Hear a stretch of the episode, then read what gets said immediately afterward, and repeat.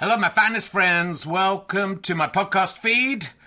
Powered by ACAST Plus. Here's the joke from my son. What did the bum say to the other bum? That's a bummer. You know, not for everyone. Uh, so, uh, look, thanks to everyone who's come to see the previews of Can I Have My Ball Back? It's been going really, really well, and uh, really pleased with how the show's turning out. It's officially on tour now from Wednesday. I'll be at the Leicester Square Theatre. A couple of tickets left. Lots of press coming to that one. It'd be lovely to sell out, but there are a few other London gigs not selling as well. So if you're going to come to London, maybe look up those other London gigs. And then this week I'll be in St Albans on Thursday, Gloucester on Friday, Chorley on Saturday, which is sold out. You can join the waiting list. And Glasgow on Sunday, two shows. I think the earlier show is sold out. Check, check with the venue, but the later show has some availability. Come along if you can. If you enjoy these podcasts and like them being free, then the great way to pay me back is to buy a ticket to a show or buy a download or a book from gofasterstripe.com. But you could just keep listening for free as well. That pays me back also. So, you know, no no pressure. But I'd love to see you there. If you just know me from the podcast and don't know me as a stand up, I'm pretty good as a stand up. It's a good show. I think you're going to enjoy it. It's only made about seven men faint so far. So, you know, are you brave enough to take the challenge? Let's sit back, relax, and enjoy whichever podcast you're listening to now. Cool fact a crocodile can't stick out its tongue. Also, you can get health insurance for a month or just under a year in some states. United Healthcare short term insurance plans, underwritten by Golden Rule Insurance Company, offer flexible, budget friendly coverage for you. Learn more at uh1.com. Hey there, it's Michelle Norris. I'm host of a podcast called Your Mama's Kitchen. When I travel, I'm usually looking for a way to find a taste of home when I'm not at home. And one of the things I love to do when I am at home is entertain. And Airbnb allows me to do that. When I was in California recently, I rented a house that had a great kitchen. And when we were sitting around the table, we're all thinking, we're in someone else's house. Someone could be in all of our homes as well. If you have a home, but you're not always at home, you have an Airbnb. Your home might be worth more than you think. Find out how much at airbnb.com/slash host. Fist of Fun! Hello, I'm Rich Herring. You're about to watch or listen to Rich Herring's Leicester Square Theatre podcast with my guest Steve Coogan. How cool is that? This week's show is sponsored by Go Faster Stripe, who also make this podcast. How did they get to sponsor it as well? They must have paid millions. They did. Uh, it's uh, if you go to gofasterstripe.com, you can buy fantastic DVDs from loads of artists uh, like the actor Kevin Eldon, brilliant people, Tony Law, uh, Fist of Fun, Lee and Herring's Fist of Fun. You can get uh, you can get all sorts of fantastic people. My DVDs you can get, uh, or and this at the moment they're having this fantastic sale. Uh, if you go to gofasterstripe.com slash sale, you can get lots of DVDs uh, from like Andrew Collins. His audiobook has been slashed. The price of that has been slashed. It's unbelievable. People have been have fallen over themselves to buy it. Sold like about four hundred thousand more copies than it had before. Uh, anyway, you can get. Like, for example, my book Talking Cock is in the sale. That's twelve pounds normally. And Chris Evans, I said, oh well, maybe put it on for eleven pounds fifty. Chris, Chris Evans, Chris Evans said, no, I've gone insane. I'm going to put it on for less than that. I said, well, what, four pounds? He said, no, I'm so insane. I'm putting on for three pounds. That is, that is genuinely, I mean, I'm worried he should be committed. Um, seriously, this isn't an advert for the produce, pro, pro, uh, produce. This is me worried for the sanity of a man who, you know, I'd almost call my friend. Uh, so go to gofasterstripe.com slash sale to buy some sale items or a badge. You can buy a badge to help fund this stuff or go to gofasterstripe.com and buy something at full price, which will be much better for us to be honest. Anyway, here now is the Steve Coogan and me talking about some shit. Ladies and gentlemen, welcome to the Leicester Square Theatre. Please welcome a man who yesterday ran 13.1 miles and is slightly stiff. Please welcome, nothing to do with the running. Please welcome Richard Herring.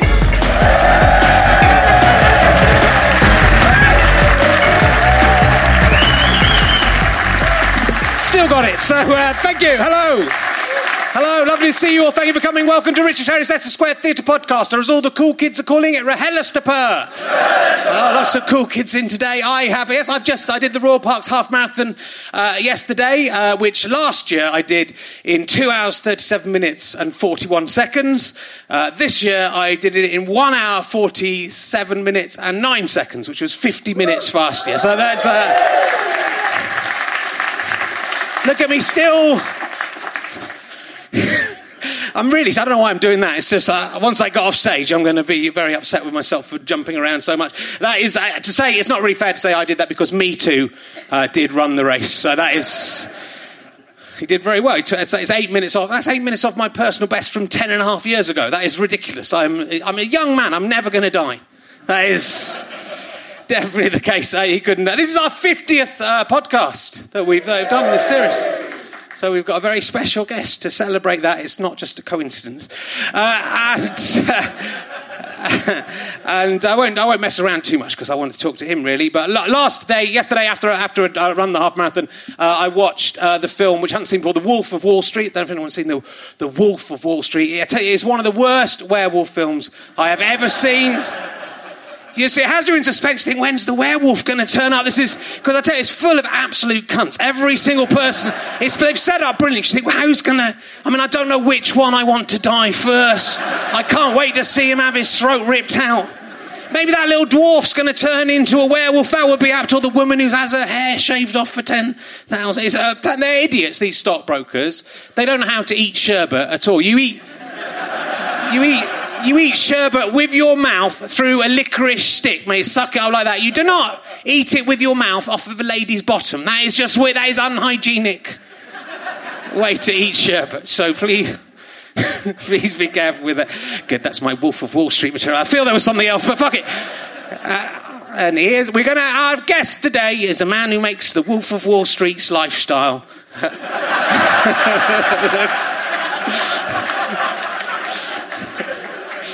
look excessive. Uh, see, that's not as all of our lives do. He is best known, of course, as Tommy uh, from The Indian in My Cupboard, uh, quite a controversially racist show. Uh, and he was also, of course, you'll remember him from his funny impressions he did in the W.H. Smith's advert in about 1990. That is what I remember him from. Will you please welcome Steve Coogan, ladies and gentlemen? Steve Coogan. Steve Coogan. Welcome. Sit down. Hello. Sit down. How do you do? Come on in. Steve, it's Steve Coogan.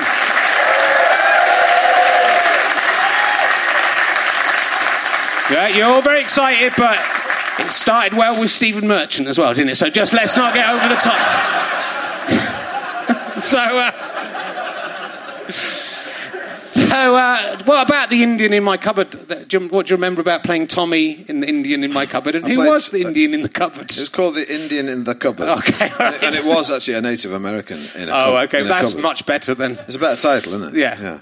Um, I, I, played a toy soldier called Tommy Atkins. Yeah. You quite, um, you, quite like that's the role you've uh, specialised like, in I over your Well. I played a miniature person, yeah. and I decided after that I wanted to do more miniature people. yeah. And uh, I decided, and I, in uh, Night at the Museum, I also play a miniature yeah. soldier. So I've done the four miniature soldiers in films. Interesting. It's, it's good to know that if they have that role, you can call on Steve Coogan and he knows. Well, because uh, Alan Partridge is successful, but you can't take anything for granted, so it's good to have something to fall back on. Yeah. So small soldiers. Yeah. Uh, yeah. How did you? It was Octavius you played in Night in the Museum. How did you prepare for a role like that of being a tiny Roman? Um, obviously, soldier? I visited Rome. Yeah. um, went to the Colosseum. Yeah. Bought some ice cream. Closed my eyes and really imagined what it would be like to be a, a Roman centurion. Yeah. And um, yeah, so no, you just that's that's really is. Uh, you really don't think when you play those. I mean, this doesn't make it makes no sense at all. I have this English accent. In it. I mean, really, I should be speaking in Latin. Yeah. Shouldn't I? Right. Although he isn't actually a Roman soldier, he's a representation of a Roman soldier. So he can you can do it however you like. That is true. Actually, it's supposed Yeah. to be a small plastic Roman soldier that comes. I mean, once once you've gone past that point of a toy soldier in a diorama that comes to life, Yeah. I think you can more or less do what you like. And do you remember the the first thing I ever saw you in, and I thought you were amazing in, was the W. H. Smith's adverts, It's where re- your face, you, was you coming up going, mm, Uh, it Betty, was- and I know, all that I sort of know, it was- stuff. well, the thing is, um, the thing is that And that was- because of YouTube, these things Yeah. are sort of people put them out there. In fact, I, I, I sometimes go, I wonder if that's on you. Oh my God, someone's actually put that. up. I did. I did this W. H. Smith ad, and it was. Uh, it was really, and I was very excited at the time because it was like it was television, and it was me just doing uh, various impersonations, and it had lines like. Uh, um, th- th- things like me doing Tommy Cooper saying, "This is about what's for sale at WHF," going, "CDs, Andos," things like that. Just really shit, really shit jokes like that. And then me as Paul Daniels going, "Hello," like I'm really small because he's quite small. It's good. Um, it's good stuff. Yeah, it was it was You pretty groundbreaking stuff at the time. Stuck with that. That was the turning point for me. And then I met you in real life shortly after that, and I was I know. Oh, it was like the actual bloke from the WH Smiths advert. yeah, It was very exciting because we worked together on uh, on the hour. we worked together on the hour. Yeah. And uh, we did the Dumb Show in did the Edinburgh. Dumb Show, We did a show in Edinburgh in 1992. Yeah. You, me, Patrick Marber, Simon Munnery, and uh, Stewart Lee. Yeah. And uh, I remember uh, Stewart Lee telling us off for messing about on the last night. Well, being get quite cross, actually. I don't remember Just that. Take it seriously. Maybe if you'd done that on the first night, we'd, it would have been a good show. Yeah, yeah, Seems a bit, bit late. It was kind of, it wasn't amazing, you know. As, looking back, it was a, it was a. Well, I should- thought it was. what- I thought. it- I don't think it, it wasn't that the audience didn't find it funny. I just thought we were way ahead of them. we were, there was some funny stuff in there, but it was a, it was a clash of uh, personalities in some ways. Yeah. Let's say. Oh, but did I say Main- Patrick mainly- Marber? Did we yeah, mention Patrick? I had. I, I saw Patrick him- was in it. Yeah, Patrick. what- yeah. Yeah, but it was a clash between Patrick Marber and everyone else. That was the clash. Sort of. Well, no, Well, you were getting yeah. on with Patrick. I, well, I, I, I knew I knew which side my bread was buttered. I knew, he could, I knew he could write comedy, and I, wanted to write for me, so I had to behave myself. was mate, he chose the, the wrong person.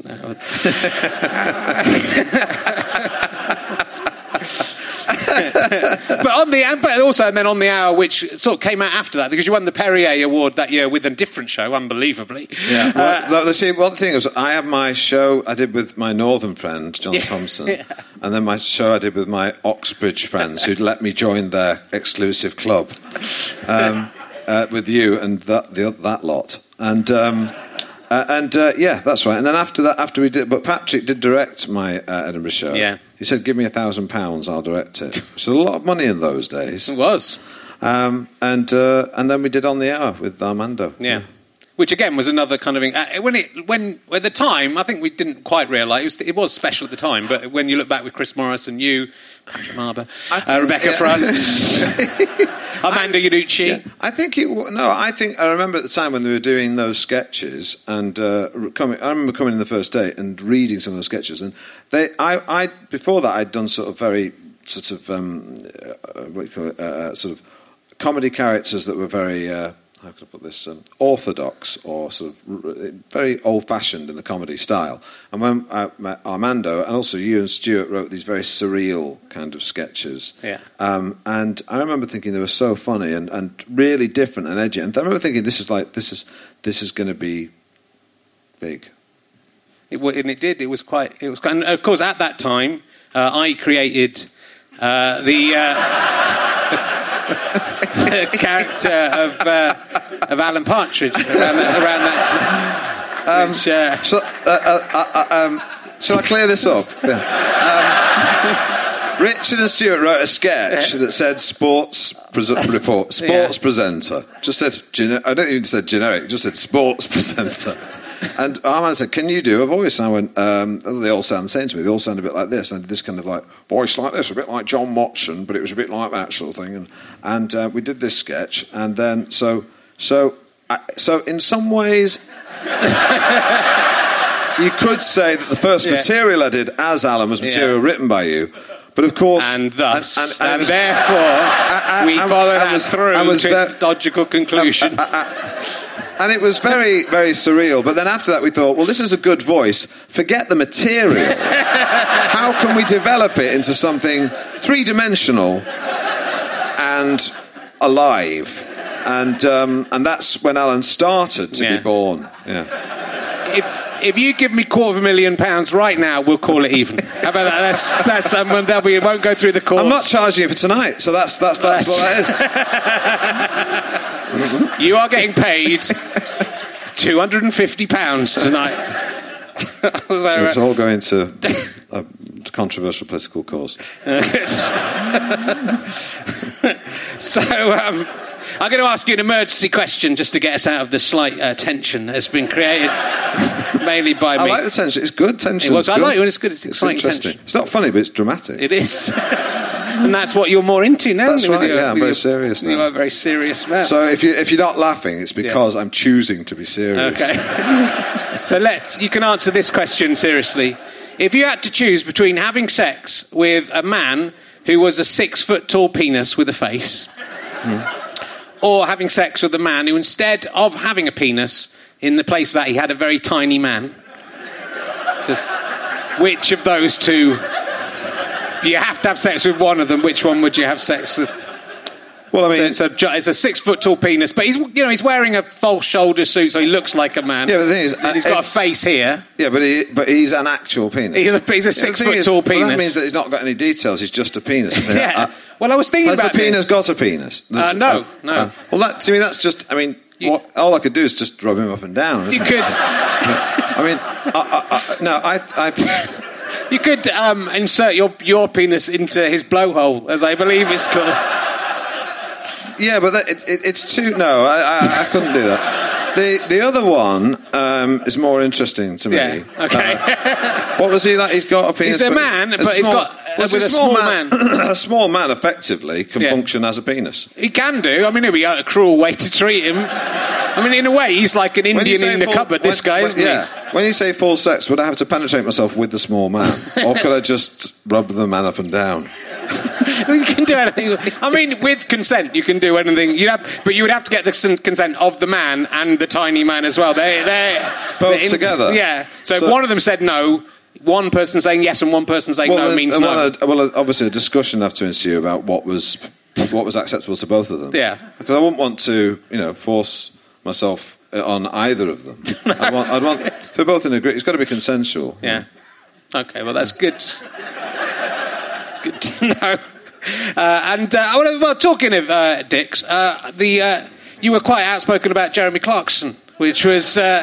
Oh, that's right. Yeah. yeah, which was quite a good thing to say. This was on his previous to last Oh uh, yeah, no, it's when he had they all had to go to Mexico. Well, see, what annoyed me about it was what's doubly annoying about it was uh, you know I've, done, I've been on the show three times, and even though I've I, I've done lots and lots of work over the last twenty five years, if I'm in America somewhere or somewhere where I think oh I might be recognised for something other than Alan Partridge, people come up to me and say. Uh, hey, you doing any more Top Gear? and I'm, and that's all they know me from is Top Right. Gear. But and I say, I say, well, um, I don't think they're going to invite me back because I, I attack them for being for being racist. And they go, they're funny guys, aren't they? Go, yeah, they, they they are sometimes. But I, I, I actually said, you know, I, I attacked them because I thought they were being racist about something. Yeah, they're pretty funny.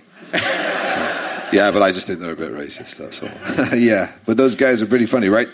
Um, but um, yeah, so uh, yeah, no, I did. I, I, I, I uh, well, the thing was, it, it's just. It, um, I wouldn't mind, but it, it's it's just rubbish comedy. Yeah. that they do, and people, and, and what annoyed me was it uh, because sometimes you think, well, there's no point saying anything about all this, and, and but then what annoyed me was they they said, well, it's just people who've got no sense of humour that don't that think it's offensive. And I thought, so I said, you know, would they have said the th- same thing if it had been uh, Jews or Pakistanis? Yeah. And because there's no big wave of Mexicans in Britain, they thought they could do it with impunity. It's, sort of, it's like sort of cowardly racism. Did you choose the word wave there on purpose? For- Yeah, because of Mexico. oh no! I've been, you've discovered I'm a secret racist. oh, um, yeah. Um, so anyway, they uh, they didn't, but that works. It Yeah. works. Yeah. The wave thing. it does. Well, you know, It works. Um, so, so yeah, no. So I, I had to go at them for because I said, well, it stops. You know, I, I said, well, and they all think I'm funny when I'm Alan Partridge. Yeah. And so, uh, uh, so I thought, well, if I say I don't think you're funny, then they can't turn around and go, well, you you don't know anything about comedy. And they went, of went, oh well. blah."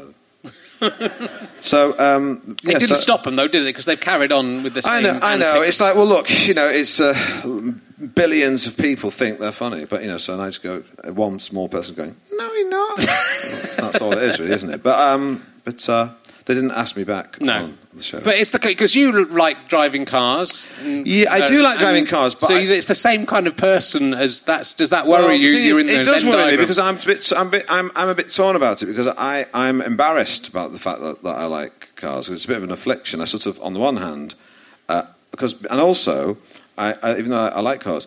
Uh, everybody else who likes cars, I think, is a dick because they mostly are dicks. And and um, and when I buy a car magazine, I sort of like I sort of hide it inside a porn magazine. I'm too embarrassed about it, you know. And if I'm on the the, the, the, the train, Yeah. um, I sort of I, I- I'll sort of read it on my lap under the table because I feel like I don't because it's because I think it's a bit sad. Yeah. But you do, you, do you take the train? You're taking the train home tonight like a normal person would. Yeah, I do. I, I, I, well, I said to you earlier, I was. Uh, I get the, and if I go into the office, I do get the tube two stops. But um, I, I was I, was going home back to Brighton one night on on the tra- uh, getting off the tube and going across Victoria to get on the train, and, and this woman came up to me and said, "I love that you use public transport." and I said, "Good. Tell tell people."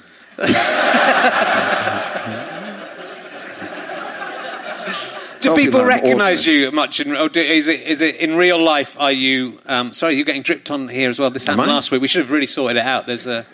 Is it actually literally dripping on? I Yeah, can't there's feel some anything. kind of awful uh, cholera-ridden Ebola virus. okay. Just adds an extra frisson to the. To the it's only on your side. That's fine. That's fine. So, um, what was the question? Do people recognise you? Because Um, obviously, like uh, you, you don't look. Ex- I mean, you look a bit like well, Alan Partridge. I'm dressed as a teacher tonight. You are. um, for fun, for fun.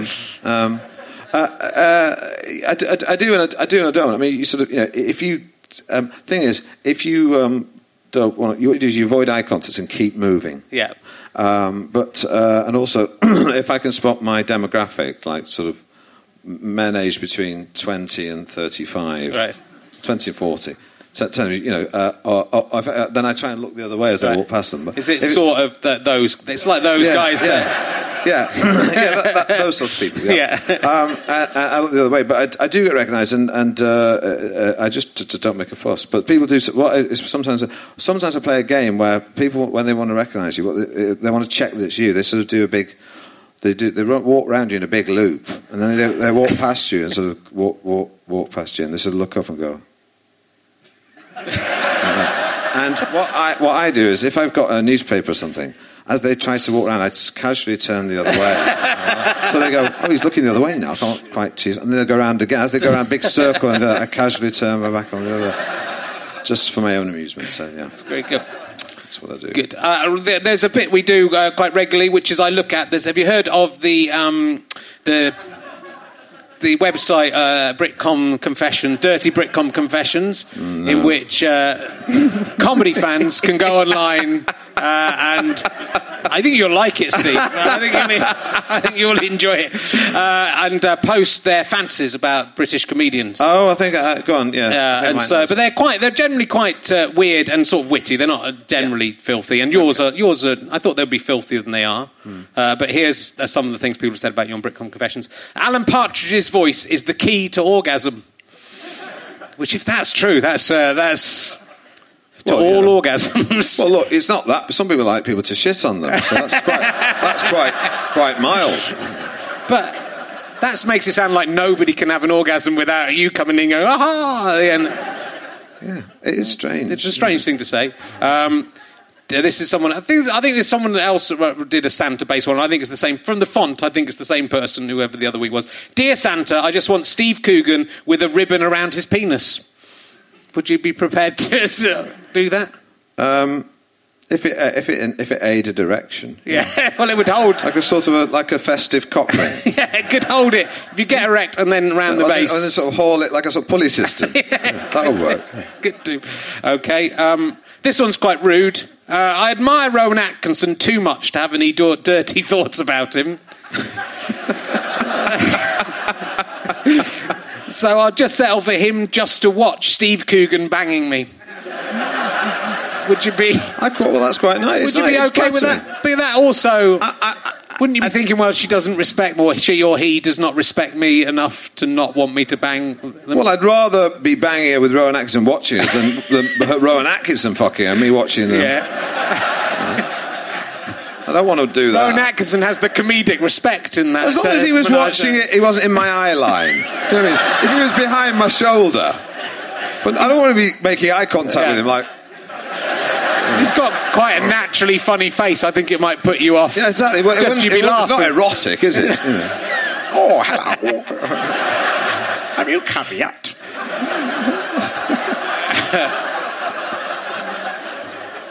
And I thought this one was a non sequitur, but I think it makes uh, sense. I want to go to Bolton Abbey with Steve Coogan. Which I Uh, think that is a sounds like a metaphor. It doesn't does. Yeah. It's not actually literally means Bolton Abbey, which isn't in Bolton. Oh, is it not? No, it's not. It's in the north. But it's uh, it's a Is it like abbey. there's a Leeds castle in the south southeast? It's like that. Uh, um, there's, well, there's a Leeds castle that's not in Leeds. Yeah. that's right. Yeah, Yeah. there's a there's a long tradition of place of, of old buildings with place names that's not where they are. And so, is this somewhere you went on the trip? It is somewhere around Yeah. On the trip in the, in the first. Did you uh, do anything uh, very sexy there with Rob Brydon? Not really. No, come on. I mean, you know, I don't That's below the belt. That's sick. Um, but uh, no, it was um, no, it was very nice. Very nice. Uh, Yeah. Lots of. Uh, it's funny, isn't it? There's not because of course Henry VIII sort of destroyed all the abbeys, Yeah. didn't he? With the uh, huge act of vandalism by uh, Henry VIII. But, they, you know, uh, they look nice now. but they do. That's the, the strange thing is actually they're, they're rather romantic as sort of those ruins. Yeah. I think lots of buildings should be slightly half demolished, so that moss grow on them and, and stuff. Um, and basically, with Rob Brydon, the trip from I haven't seen all of it, but what I can understand, it's sort of like this podcast, but you do it on the Amalfi Coast and stuff. That is sort of like two blokes dicking around. Yeah. We could do. We can do an impression off. I've got, I've got some impressions. Go on. So um, I uh, don't know what your Tam Di- Dalyell's like. Can you, any, can you do Tam Dalyell? The uh, Um, oh boy, oh, I'm angry about something. he's, he's only. Oh, he might be Welsh. Uh, no, it's this is it. He's not- oh, aquí me at Bookish. That's what it is. It's book. That's what it is. Very good. That is that is Scottish. Um, that's actually all. That's the only one I can do. It's very good. Yeah. It's very good, yeah. He's. Uh, go on. I don't know what to say about No. that. Uh, but but I could be on instead of Rob Brydon. It could be you and me going eating. it's not very meals. complicated, Yeah. to be honest with you. No. Um, it's just it's just uh, we did one up north, uh, driving around, eating in restaurants, talking, and then we thought um, let's do one in Italy, Yeah. uh, driving around, eating in restaurants and talking. So Do you have to eat the same meal like eight times for yeah, TV? you do. The hardest thing is when you sort of serve up the, the same meal, and you have to. The hardest bit of acting actually is when they want to do one more shot of them putting the full meal down in front of you, and you, you, you, you what two people? There's two kinds of eating. If you're acting, because we're sort Yeah. of supposed to be acting, and the, the, we, we don't just we, we try and act within a sort of framework of like I'll say this, you say that, then I'll say this, and then we'll see what happens. But um, when when you um, when you eat with food, I think actors in films do two things. They either push the food around the plate Yeah. so they don't have to eat it, or they really eat it aggressively, as to say, "Look at me, I'm really eating this food." Right? Like like gangsters and stuff do that, don't they? Like Yeah. Sopranos, they sort of eat the food, don't they? It's like, "Mm, as they're talking. But we, we would eat it because it was just so tasty, and then and then. Uh, of course, they keep serving it, and eventually, even though however tasty it is, you get full. And the hardest acting is when they put the meal down in front of you, and it's a full meal, and you're stuffed, and you have to go, mmm, that looks lovely. Because you know, you know, they say you shouldn't go to the supermarket on an empty stomach Yeah. because you, you buy loads of sh- shit. Um, well, the reverse is true because I actually went shopping in uh, this Bo- Booths, which is a lovely supermarket up north in Cumbria. Mm. I know it, yeah. And um, and uh, I had sausage and mash before I went shopping. And, Yes. and the opposite is true. I didn't want to put anything in the basket. That's true. So, oh God, no. So. Um, just interesting observation. I thought you could work that into one of I'll, your I'll do routines. it. I'll do it. Thank you. well, funny enough, I gave uh, Steve an idea for. I mean, there are actually some ideas of mine in Alan Partridge. Like, there genuinely are. I think we've discussed them before. But before the uh, podcast, it was raining, and I walked in my shoes. Uh, Steve gave me some advice. You have to uh, be a monthly subscriber to find out what his advice was, though. Uh, but uh, my socks got really wet, so I put as I was putting them in the. I realised there's a dryer backstage. So as, as I was putting my socks in the dryer, Steve arrived from the backstage entrance, saw me putting socks in the dryer, which was quite embarrassing. And I said, you know, you could put this in one of your Alan Partridge scripts, couldn't you? A man, put, and then you go, uh, then you go, yeah. You go, sorry, I'm putting my socks in the dryer. You go, yeah, that's all right. And then it went, and then it went very quiet, didn't Yeah. it? a hush, descend, a hush descended. it did go because then he's, it's embarrassing being caught putting socks in the dryer. Yeah. Just you know, knock I thought about. you would say some new thing, like the you know the comic with bare feet. Yeah, because I hadn't bare feet. But actually, I thought this is terrible. I've got really. This is just for you, the people here. I had really wet socks. Thought this is going to be terrible. I have to do the show in wet socks. But now I've got really warm socks. It was the best thing that ever happened to me in my But life. I, I thought it was like like I've got a suit, so I'm a bit corporate, but Yeah. I'm fucking it all up and being anarchic because I'm It not wearing shoes. So that's the that's the anarchic bit of it. It's It like is, playing- and it's uh, another reference to earlier podcasts in the series. It's like Paul McCartney on the Abbey Road.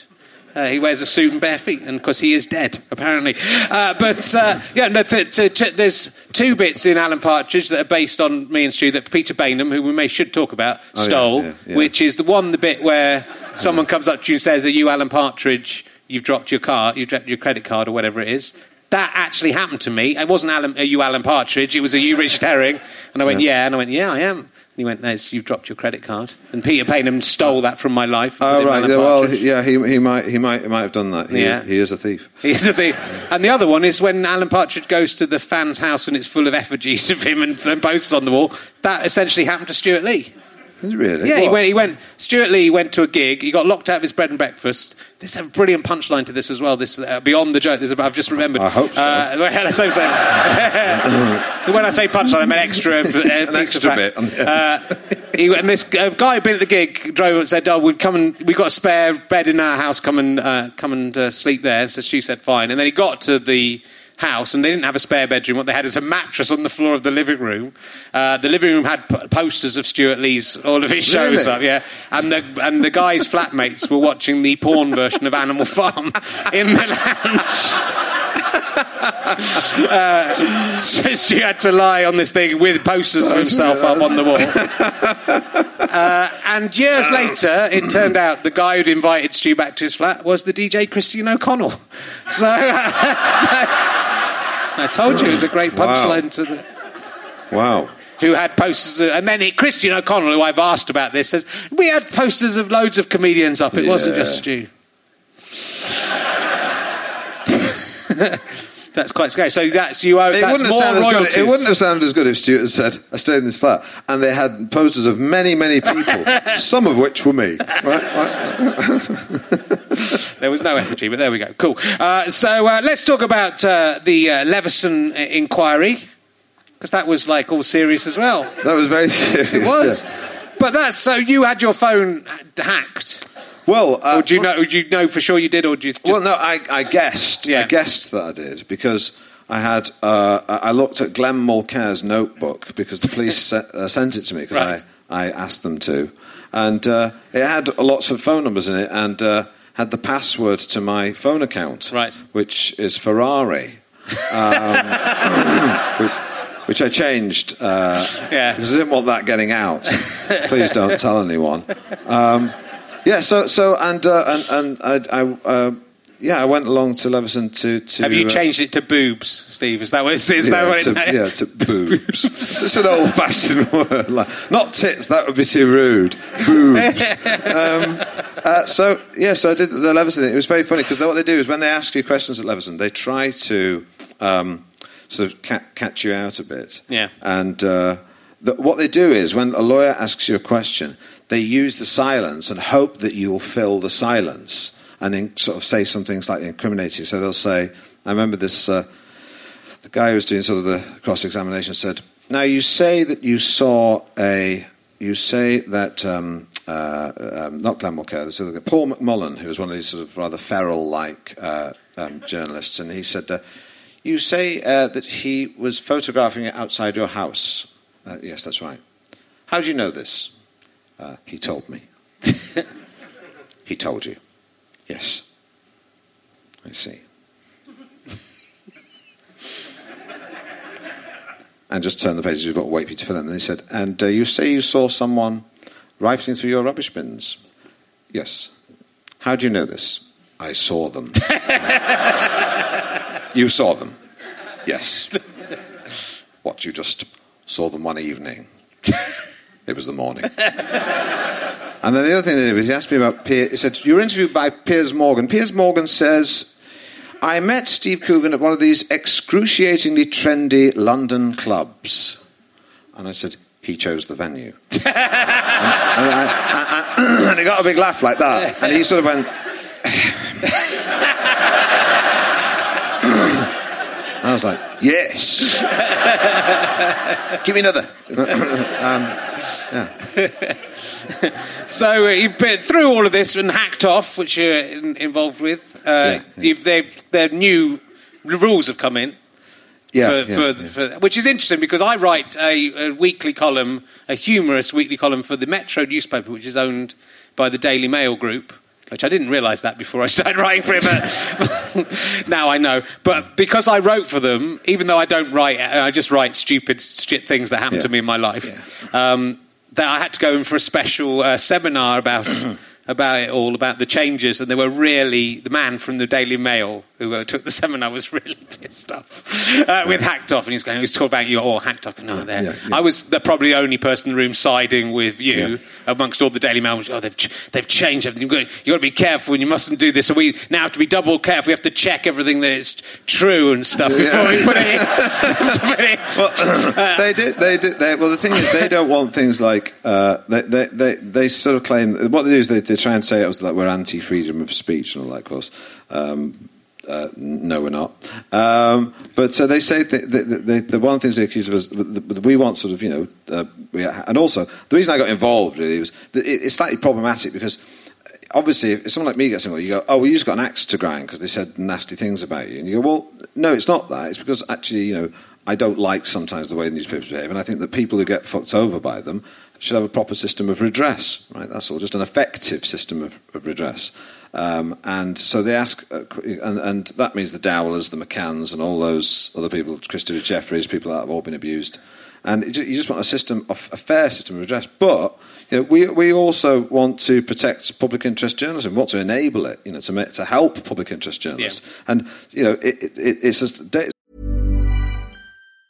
Hey, I'm Ryan Reynolds. Recently, I asked Mint Mobile's legal team if big wireless companies are allowed to raise prices due to inflation. They said yes. And then when I asked if raising prices technically violates those onerous two year contracts, they said, What the f are you talking about, you insane Hollywood ass? F- So to recap, we're cutting the price of Mint Unlimited from $30 a month to just $15 a month. Give it a try at mintmobile.com slash switch. $45 upfront for three months plus taxes and fees. Promo rate for new customers for limited time. Unlimited more than 40 gigabytes per month. Slows. Full terms at mintmobile.com. Quality sleep is essential. That's why the Sleep Number Smart Bed is designed for your ever evolving sleep needs. Need a bed that's firmer or softer on either side? Helps you sleep at a comfortable temperature? Sleep Number Smart Beds let you individualize your comfort so you sleep better together. JD Power ranks Sleep Number number 1 in customer satisfaction with mattresses purchased in-store. And now, save 50% on the Sleep Number limited edition Smart Bed for a limited time. For JD Power 2023 award information, visit jdpower.com/awards. Only at a Sleep Number store or sleepnumber.com. There's never been a faster or easier way to start your weight loss journey than with PlushCare. PlushCare accepts most insurance plans and gives you online access to board-certified physicians who can prescribe FDA-approved weight loss medications like Wegovy and Zepbound for those who qualify.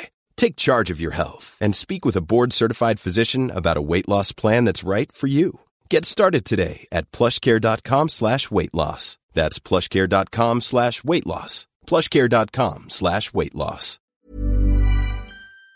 sometimes the, it's like David and Goliath. Sometimes the David is uh, the journalist. Sometimes David is someone who's being screwed over by the by the uh, you know by the by the press. And one thing I've, I've noticed is that all the people who scream about freedom of the press, uh, it, the journalists who scream about freedom of the press, uh, don't really say much about plurality. It doesn't bother them that their wages are being paid by Lord Rothermere or the Barclay brothers, if you write for the Telegraph, or all these people who, who own the newspapers.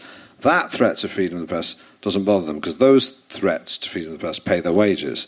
So they only get upset about people who basically want to, you know, want to complain about things that are said about them that aren't true. Yeah.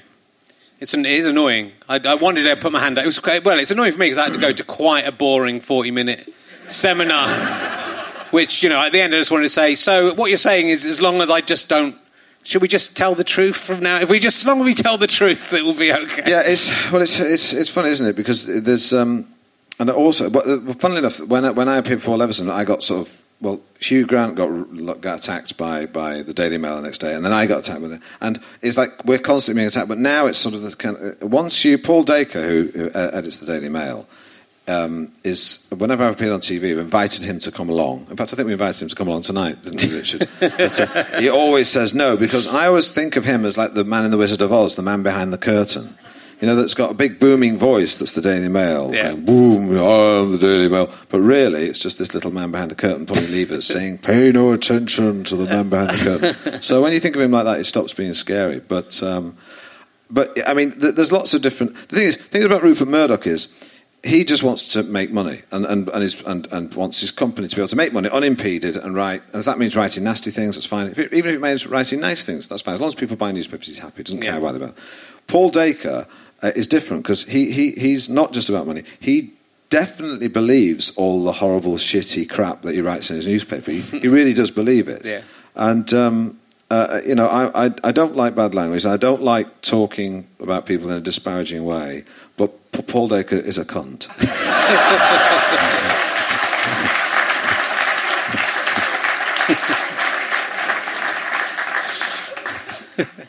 So, um, I want to. I'll try and intrude a bit on your uh, personal life now. You um, often, when actors uh, work together in uh, films, there's uh, like romance and you know stuff goes on. So I wondered, in Philomena, Philomena, Philomena. did you Philomena as I call it? Yeah. Did you um, did you and Judi Dench get off with each other during the filming of that? Was there anything? Was there anything going on? I think I might have Again, Yeah. I don't like to talk. Um, I, look, no, nothing, nothing like that happened. I mean, she gave me one hand job um, in the, uh, yeah, in, in in the car. It's boring though, isn't it? It's, it yeah, people think acting's an interesting job. but There's a lot of sitting around doing nothing, and you so yeah. have, they There have to actually, film. time. I, I actually, it actually was um, all that I did in between all the takes. All she wanted me to do was do impersonations of Jimmy Savile, and she said, "Don't tell anyone I like you to." She said, "Don't tell anyone I like you to do impersonations of Jimmy Savile, please." And I go, oh, what's and I go, so "Say, myself, Is I've it got a skeleton key to Stoke Mandeville Hospital. It's a good job you move. You know, you you have more arrows to your bow, strings to your bow, isn't it? Because like most of the. I mean, Frank Spencer's the only one we can you can still do that isn't. Uh, that so oh, far, No, no, it's funny. All the people I used to impersonate have Yeah. all been arrested. it's really like because uh, yeah, I mean, makes I, me was wonder like- if you were doing it, and then there's a film in that. You mean when I bring up girls and do deep breathing when I go? Can you tell what it is? Yeah. um, um, it's my penis. That's in case you didn't get that joke. I know, I know, I know. There's a lot of uh, uh, who else is there? Yeah, I mean, there's the, the yeah, there's lot, lots of. Um, but I mean, remember the uh, when um, uh, Bill Roache? Yeah. Was it, but the, the defendants in that case kept calling him Ken Barlow in court. Like, yeah, Ken Barlow came up to me, like, touched me bum in the lift. It's uh, time for another emergency question. I might go old school. Uh, have you ever tried to suck your own cock? Um. Um, and did people cheer as you did? It's funny. I've got two dogs, and they clearly can. Yeah. So their own, not mine. um, uh, you were going to jump on that when you were like, "Yo, you mean your cock?" That's the head, that's the headline in the Daily yeah, Mail tomorrow. That's sorted. Yeah, no, they'll say Coogan, Coogan, Coogan has dogs suck his cock in inverted commas, like just a quote. Right. Yeah. Um, uh, no, I don't. By the way, just for the record, um, hardly ever.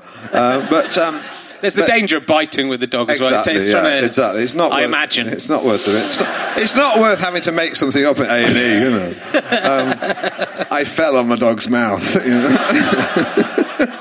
um, no, uh, there's. Um, uh, but uh, no, when I think no, I think the the idea occurs to you when you're younger. Yeah. that, that might be you know worthwhile, but it's just not possible. It's uh, I mean I, I don't have. To, I mean I, I, have I tried? I probably did bend over once when I was Yeah. about forty and thought this is this is not going to happen. But um, It is but po- some people can do it. It is possible. Dogs do. I mean, there's that old uh, Mike Harding joke, isn't Yeah. there, about uh, Um, I'm, just, I'm deliberately stealing his material here. In case he, where he said uh, he was at his girlfriend's house and the dog was licking its own balls, and um, he said um, it was a bit embarrassing because he was with his girlfriend and they were all staring at the dog licking its own balls, and he tried to break the ice by saying, "Oh, I wish I could do that." and uh, his girlfriend's mother said, "Give him a chocky bicky, he might let you."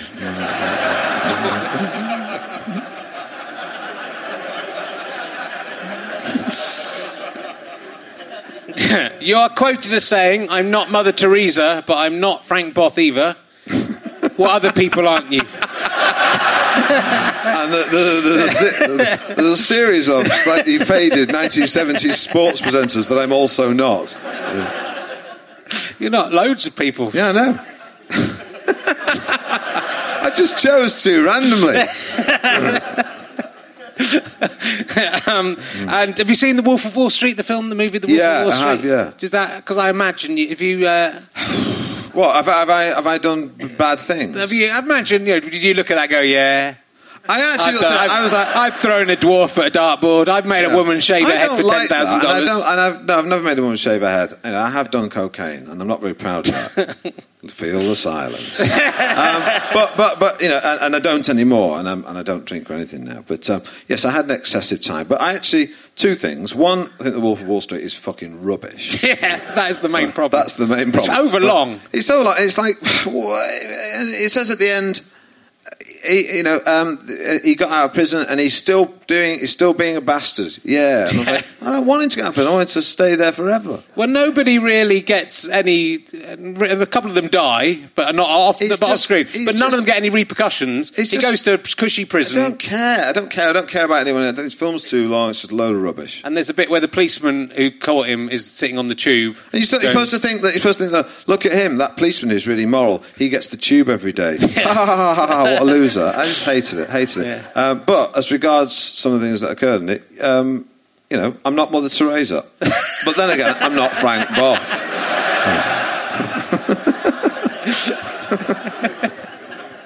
Poor old Frank Bough. I at the time I came up with a joke. For, some, most people don't know who he is. Uh, but no one ever laughed at this joke, but I'll do it now and hopefully it gets a laugh 25 years later. Too many cokes spoil the boff. Come on! That's good. That. That is a fucking good job. Thank you. That's how why you went to that posh university. no one liked it at the time. Uh, um, so um, I'll, let's do, I'll do another emergency question. I want to know about. Um, uh, let's so know this. This is a good one. Where do you get your crazy ideas from?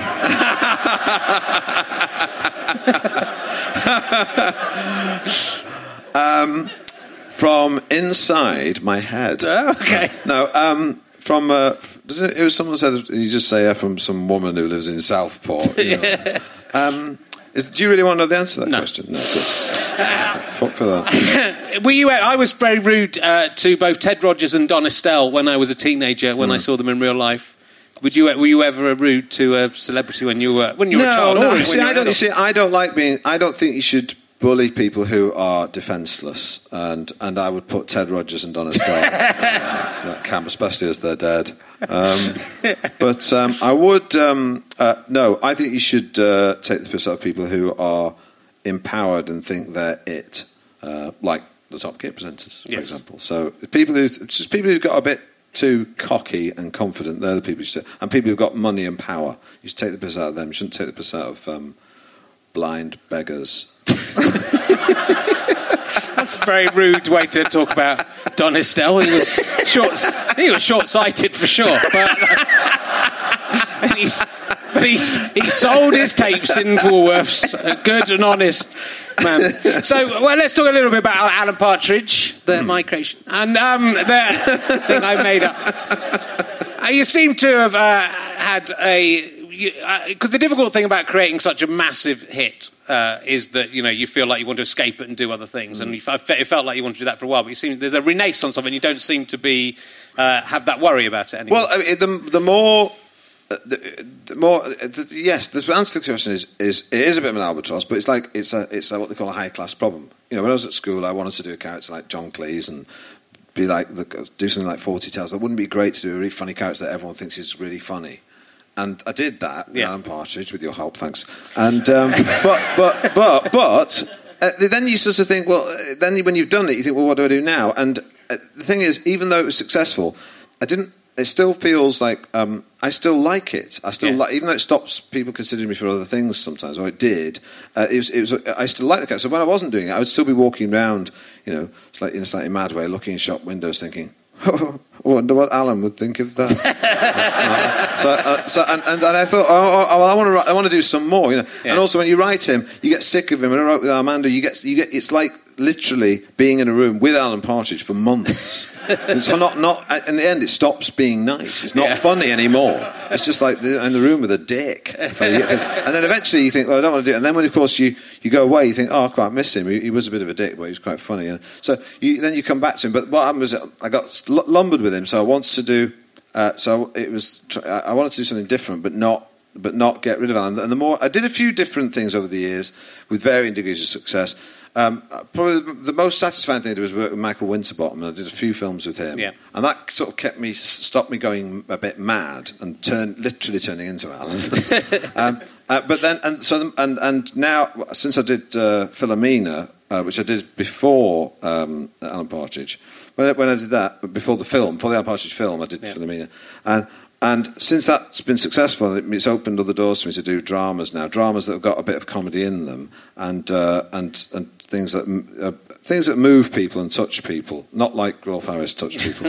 Um, uh, but touch people on an emotional level. Um, He uh, sometimes did that as well. what?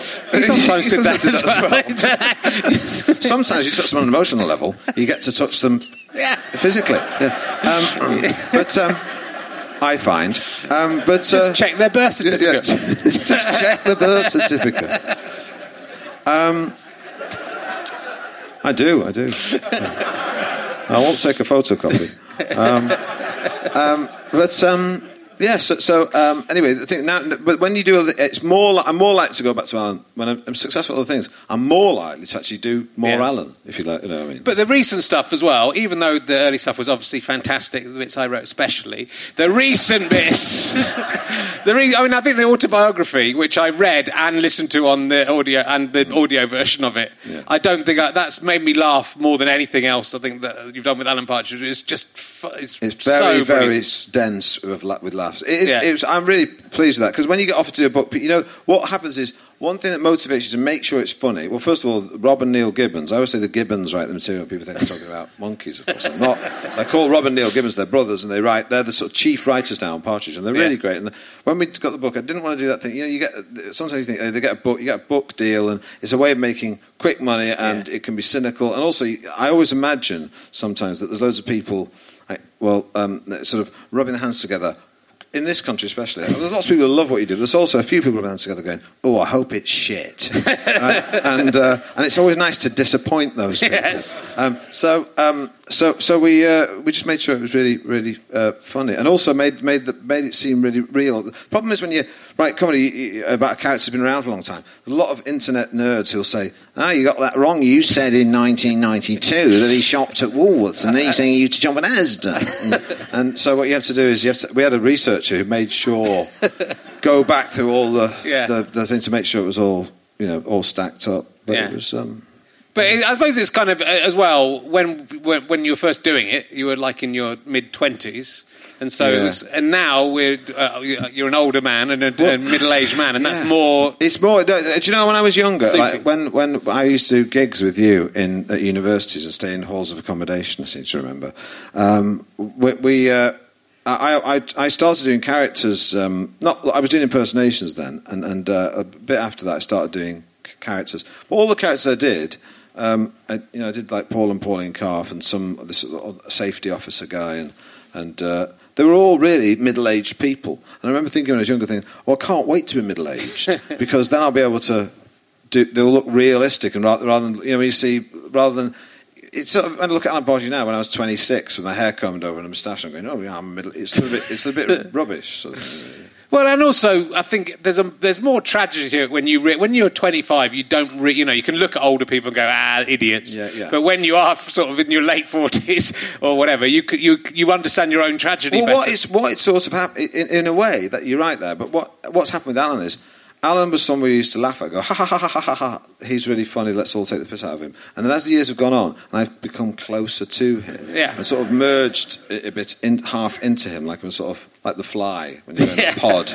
Sort of half of me is Alan Partridge, and so and you start to become defensive, and start to think, well, actually, I, I, I don't want to laugh at him, or, I want to, and so a lot of the, the humour is sort of um, we make, we're a bit more compassionate about Alan uh, Yeah. now than we were 20 years ago. So we're trying to sort of um, feel sorry. People feel a bit of sympathy for him now, e- whereas years ago they just laugh at him. Now they, now they go, oh dear, poor Alan. you know. So, and that's kind of because it's sort of a bit more, it's probably become a bit more like me. And, and also when you're middle aged, it become, you're sort of, it's part of the catharsis. You sort of laugh at yourself. And things I, Alan says are sometimes things I think secretly. Yeah. But, don't, but then go, oh you, oh, you can't say that. so I'll say it as Alan. And it's quite enjoyable. Like what, Steve? What are the things that you? Um, I, I, I'll leave that for people to. Because he says some awful things, so I'll just assume it's the most Yeah. awful Yeah, ones, yeah. is what you It actually. is. Unless you point them out. Uh, and do because we're doing these characters. It's very. I, I when I knew you when we were younger, I thought it was it was very difficult to get to the heart of you as a person, and like, a lot of character actors. I think you're Mm, very much you, you know you're sort of the Peter Sellers of our generation, which is like a massive compliment in lots of ways. But Yeah, also yeah, there was I'm, a. I'm not. I don't, I'm not nasty to my kids. No, or, that's good. Or, or indeed a cunt. No, but he was also he was, he was a, he was a bit of an enigma as a, a person, as a human being. You know, what I mean? because of all the ca- because yeah. of the characters. Well, I didn't. I didn't know quite who. I, early on, I didn't really. Um, I suppose I didn't really have much of a personality. I just liked to do funny voices. Yeah. I mean, didn't really have any opinions or anything. I just sort like doing funny voices. I'd never had a proper job, and uh, and I like to do uh, you know hide behind characters. And uh, uh, but you know, as as the years have gone on, I've developed a personality. But it's, well, it's, I've, I find it so fascinating with the with you know, the different levels of success that people have in their careers, and some deservedly so, and some undeservedly so. And also, a lot of people in this business can become very uh, focused on on the job and not on their home life and whatever. So, Yeah. do you, have you? You've obviously got a, you've got a daughter and yeah, I've got a daughter, So and a girlfriend, two dogs, two dogs uh, who lick their own cocks. Yeah, yeah, cocks. Um, and uh, uh, it, the thing is, it, it's yeah. It, I do have a kind of. A, I don't. I don't. What I don't do um, is I don't hang around with celebrities. Yeah. I really don't do that. And I sort of. I know a lot of people do, and I understand why some people do because they think, well. They, you know, they, they, they, they, they understand what it's like to be famous. I, I, I don't do that because I, don't, I just don't feel comfortable doing. I that. don't think it is that though either. I don't think that's why they do it. Why do you think? I think they do it because it's like it- it's an affirmation thing. It's like, Yeah. yeah, look, Well, see, people say- I- no one liked me at school, but look at me now with Robbie Williams. I don't. I don't. yeah, I, don't, I, I, feel slight, uh, slightly uncomfortable about it. I get. Yeah. Invit- I mean, it's sort of like an invitation. I got an invitation to Elton John's birthday party once. I thought, why, why is he inviting me to his birthday party? yeah. Well, it is, but that is, I mean, that is odd. It's odd to invite. You know, you wouldn't do it as a. You wouldn't do it as a, a regular person. You wouldn't invite uh, just a regular, you know, there's Yeah. another builder in another town. Better, invite, better invite to my birthday. I know it's it's it's very odd. So I don't. So I do. I do try and do. You know. Um, I try, try and just do my own. I mean, I, you know, Yeah. I do get I do get the train into London, go to the office every day when I'm writing, and then and you know, I'm not I'm not saying I'm you know horny-handed son of toil, but uh, just try. I think it's it's uh, you know. Are you, import- would you say you are a ham-handed uh, son of? a, a, a ham-fisted daughter of uh, something? Yeah, um, yeah. So so it's important to have a life and Yeah. not be not be. Uh, you know, And are you are you happy in yourself, Steve? I'm a lot happier Yeah. than I was uh, because I'm doing really well, you are doing very well. and that helps. It is. Um, um, I imagine it does. And, um, and uh, oh, come on, no! Don't say that. Um, Yeah, no, have you got your own podcast in a 400 seater theatre that fills up some weeks, and not other weeks? kind of inexplicably. Um, no, but uh, but, but uh, yeah, it's. Um, well, I forgot the question now. No, that wasn't what that matter.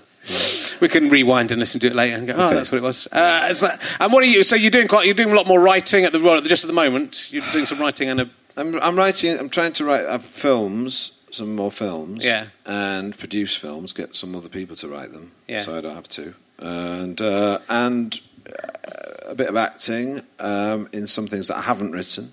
Just try and mix it up a bit. Try and Yeah. try and. Uh, you know, try and try and do different. But it's, I'm very happy because I'm doing what I wanted to do, which is is I love comedy, but I'm more interested in using comedy to make people think think about things Yeah. uh, rather than just laugh. Um, uh, laughing is good, but if you laugh and think at the same time, Yeah. it's better. I, I, I agree with that. Uh, but you, and I think you're sort of moving because this seems to ha- would seem to happen a, a decade ago to a lot of uh, someone would be successful in the UK and then they go to America and they do kind of much broader comedy. Well, I sort of did that for a bit, and it was Yeah. a mistake. It was a to- I did. I did. You know, I, I was in. I think all the other guys, and I I'm, and and I played. You know, wheel number five, and you sort of and you know other. It, it's. And I had an agent who said, "You need to be in a comedy with Vince Vaughn," and uh, and I, I just I, I fired him because it's it's. I just realised I'd actually I was sort of doing what I hated, Yeah. Because other people. Told, when I did when I did Philomena, I spotted a story in the newspaper, and I thought, well, that would make a really interesting film. And the first time I did something where I ignored the advice you Yeah. get and just did my own thing, and I thought, well, from now on, I'm going to just do what I think I want to do. And also, if you do what you believe in and you fail, then you've still got a bit of dignity. If you sell your soul and still fail, then you're really fucked. There's lot. You get lots of money and stuff though. Uh, not if you fail. no. no, no, no money or self-respect. I mean, you know, I've got a lot of uh, self-respect. It's for, my self-respect is for sale, Yes. but it's very, very high price. And did, so, did you feel that putting Jackie Chan in around the world in 80 days was a was Well, obviously that was at the time? That, well, obviously, you know, I'd done I'd done uh, Michael Winterbottom films to to please people, but Yeah. then I had to satisfy my own muse. so I thought working with Jackie Chan um, would really stretch myself and Yeah. would be, you know, because I think people have to suffer for their art. Because I read that book and I thought it needs more kind of martial arts and stuff in it. That's why it, it's all very well someone- going around the world in 80 days, but where's the fighting? He had someone on. He, he had someone on set who peeled grapes for him. A woman's job to peel grapes for him Because I he thought was it was terrible. weak and then I do tasted them, Yeah. like, and thought, "Oh, that's really nice." Do you think the person who peels his grapes goes home and thinks, I've, I have self respect? yeah, I'm Jackie Chan's grape peeler. That's my role in life. well, probably not. No. It's an interesting, interesting, interesting job to have. Uh, okay, well, we'll we're near at the end because I don't. I'm conscious of you, you know, having to get trains. I am. I've got to go back to Brighton. he's going on a train. You could, if you go and stand in the station, you can get him. You- you- By which I mean, go aha him or something. I don't like kill him. Yeah. And what, if, you get, we'll get, if you get the train to Brighton, I'll be getting on it, and uh, you know, I'll I'll say hello, and then you'll go and sit in standard, and I'll go and sit in first class. and, you know, 'cause I like to mix with real people. You know, Have you ever bumped into stockbrokers, Have you like ever that. bumped into Nick Cave at Brighton Station? I've bumped into Nick Cave a lot on the train. yeah, yeah. Because I did. I sat It's next funny- to him in uh, yeah. Brighton Station. It- yeah, it's funny. It's funny. You do actually. Bump, I tell you once, I bumped into Chris Eubank uh, on the first class Oh, yeah. compartment, and he went. Uh, he leant forward. He went.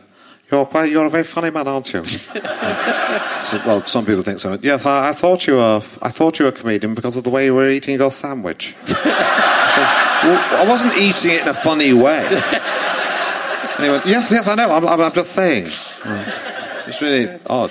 I bumped in. I bumped into Tam Dalyell the other day, and he. no, he just made that up so he could do the impression. That's bullshit. That's That- made that's up. honestly the truth. So, you else other famous people have seen on train to Brighton? Yeah. Uh, Victor Spinetti, no longer with us. Oh yes. Uh, um, uh, um, who, oh, um, Whitecliff Stover. Um, um, Vera Lynn. Vera Lynn, saw her. Uh, D- Dora Bryan. Dora, Okay, Dora that's a, O'Brien, is Dora- it ghost? Is there ghost train you're on from the, from the 1920s? It is. It actually it goes all the way to the pier and then goes like that. yeah. And um, anyone else? Chris Eubank is Slim. Chris Eubank's an interesting uh, person because he's sort of he, I'd forgotten about him and then Hmm. because he's he's been he's dis- he was uh, everywhere for a while when he was good at Yeah. boxing. Well, he did actually just come up to me and say, "Do you think? Uh, do you think I would be good at acting?" And I said, "Within your range." you know." Yeah, you know, a, a boxer with a cane and a monocle. Definitely be first in line. He could play himself in the Chris Eubank story. He said he could never. He was so masculine, he could never produce a female child. That's what. That's what I remember about him saying. Really? He said he would never have a daughter because he was too. He was so masculine. Really? He didn't really understand genetics. Chris understand Eubank. He was no, good. At, no. He was good at boxing, and he then did have a. He did have a female child. But uh, that's my favourite thing about Chris Eubank. Uh, I was going to ask if you ever seen a ghost, but we've uh, we've established that you have on the special Harry Potter train to Brighton. You get the celebrity.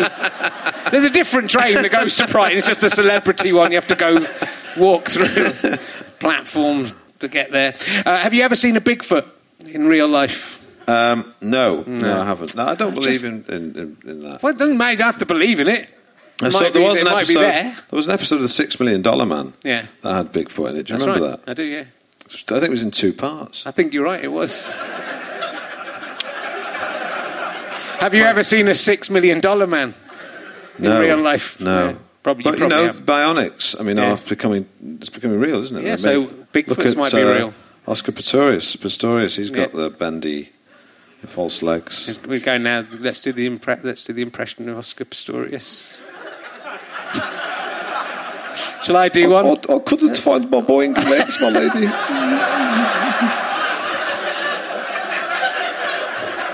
I can do an impression of Oscar Boeing across the Pistorius. Shall I do Oscar Pistorius? This is my Oscar Pistorius. That's him failing to ask her if she's in the bathroom. Uh, so. It's good that you can make comedy out of tragedy. It? Yeah. How long is that trial going to go? Why don't understand about the Oscar Pistorius thing. Right, they had the trial, they had a pre-trial, they had the trial. He had to go away to hospital a bit because he was a bit tired. Mm. Then they came back and then they said, right, yeah, we've got the. You're going to have to come back in a month and we'll tell you what the sentence is going to be. And then I thought, oh, today will be the sentence. And then that was all day and more witnesses coming in. How long is it going to go on for? Uh, How are they going to eke this out? Disgraceful. Just tell me what's happening to Oscar Pistorius. I agree. Steve Coogan, tell me. You know, No, you're all, you're all know. celebrities together. well, we're nearly at an end. I'll, I'll, I'll let you. Uh, I'll let you go in a second. Uh, I feel like there was something else I should have talked to you about. Fuck it. Uh, you know, you're not on Twitter. No, I don't do. I'm a bit scared because I think I'll say something that I'll, I'll lose my temper and say something and then have to, you know, apologise. Yeah, it's all right. Don't don't apologise. That's what I do. I know, but then that then then what if you say something that was really mean and you actually Yeah. want to apologise, but you don't really want to Say to? something meaner.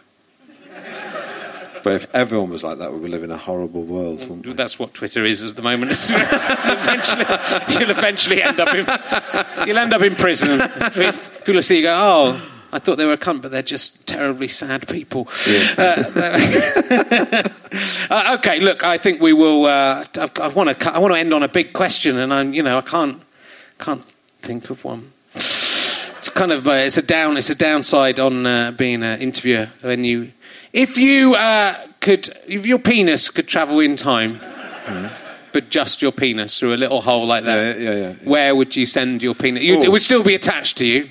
Oh, really? Yeah, No, it's not just going to go off and then your penis is flopping around on the floor somewhere like Oh, a fish so- that's just come out of an ocean. Okay. it's going to be uh, attached to you. Okay. but then the, from the perspective where it is in time, it's just like a floating So, or but, I, but I can feel the sensations that happen to yeah, the penis. yeah. So you could go anywhere in time and do anything you want. A- to. Anything I wanted to. yeah, Uh, with the consent of the other person involved. But how would that- have to, but how would that be arranged? You'd pass a little.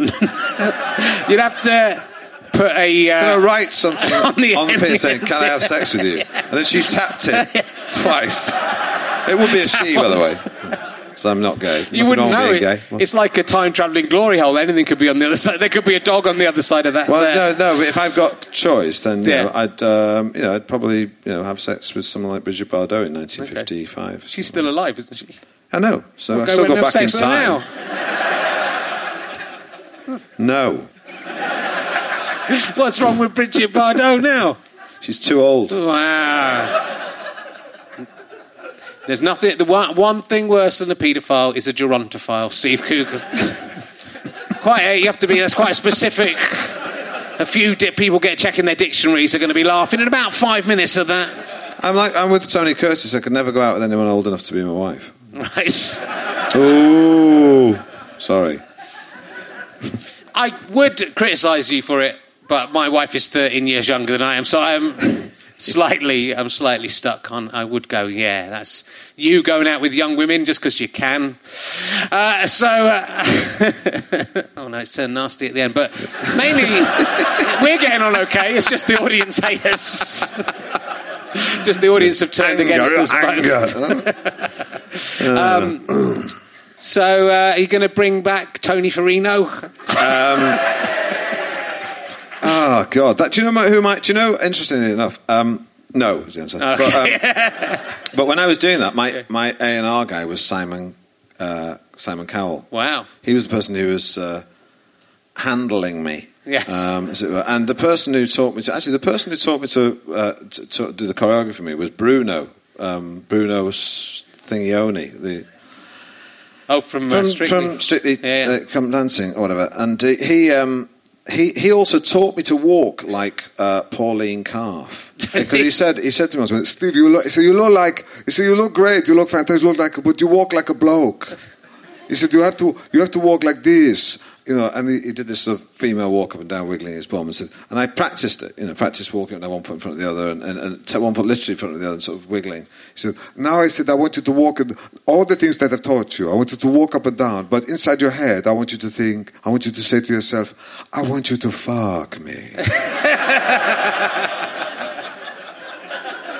that was his. Uh, that was his uh, professional advice. It worked. Did you give him? Did, you, did he get any percentage? Of I gave him fifty pounds in cash. He went he off came count- up with. he went off invented, counting it. He invented. he invented Pauline Calf. Uh, ladies and gentlemen, will you please give a massive round of applause to my guest, Steve Coogan? Thank you very much. Been listening to Richard Herring's Leicester Square Theatre Podcast with me, Richard Herring, and my guest, Steve Coogan. The music was by Pest. Thanks to Orange Mark at the British Comedy Guide and the staff at the Leicester Square Theatre. And to Chris Evans, not that one, not the one from the Avengers, not the one who plays golf, I expect.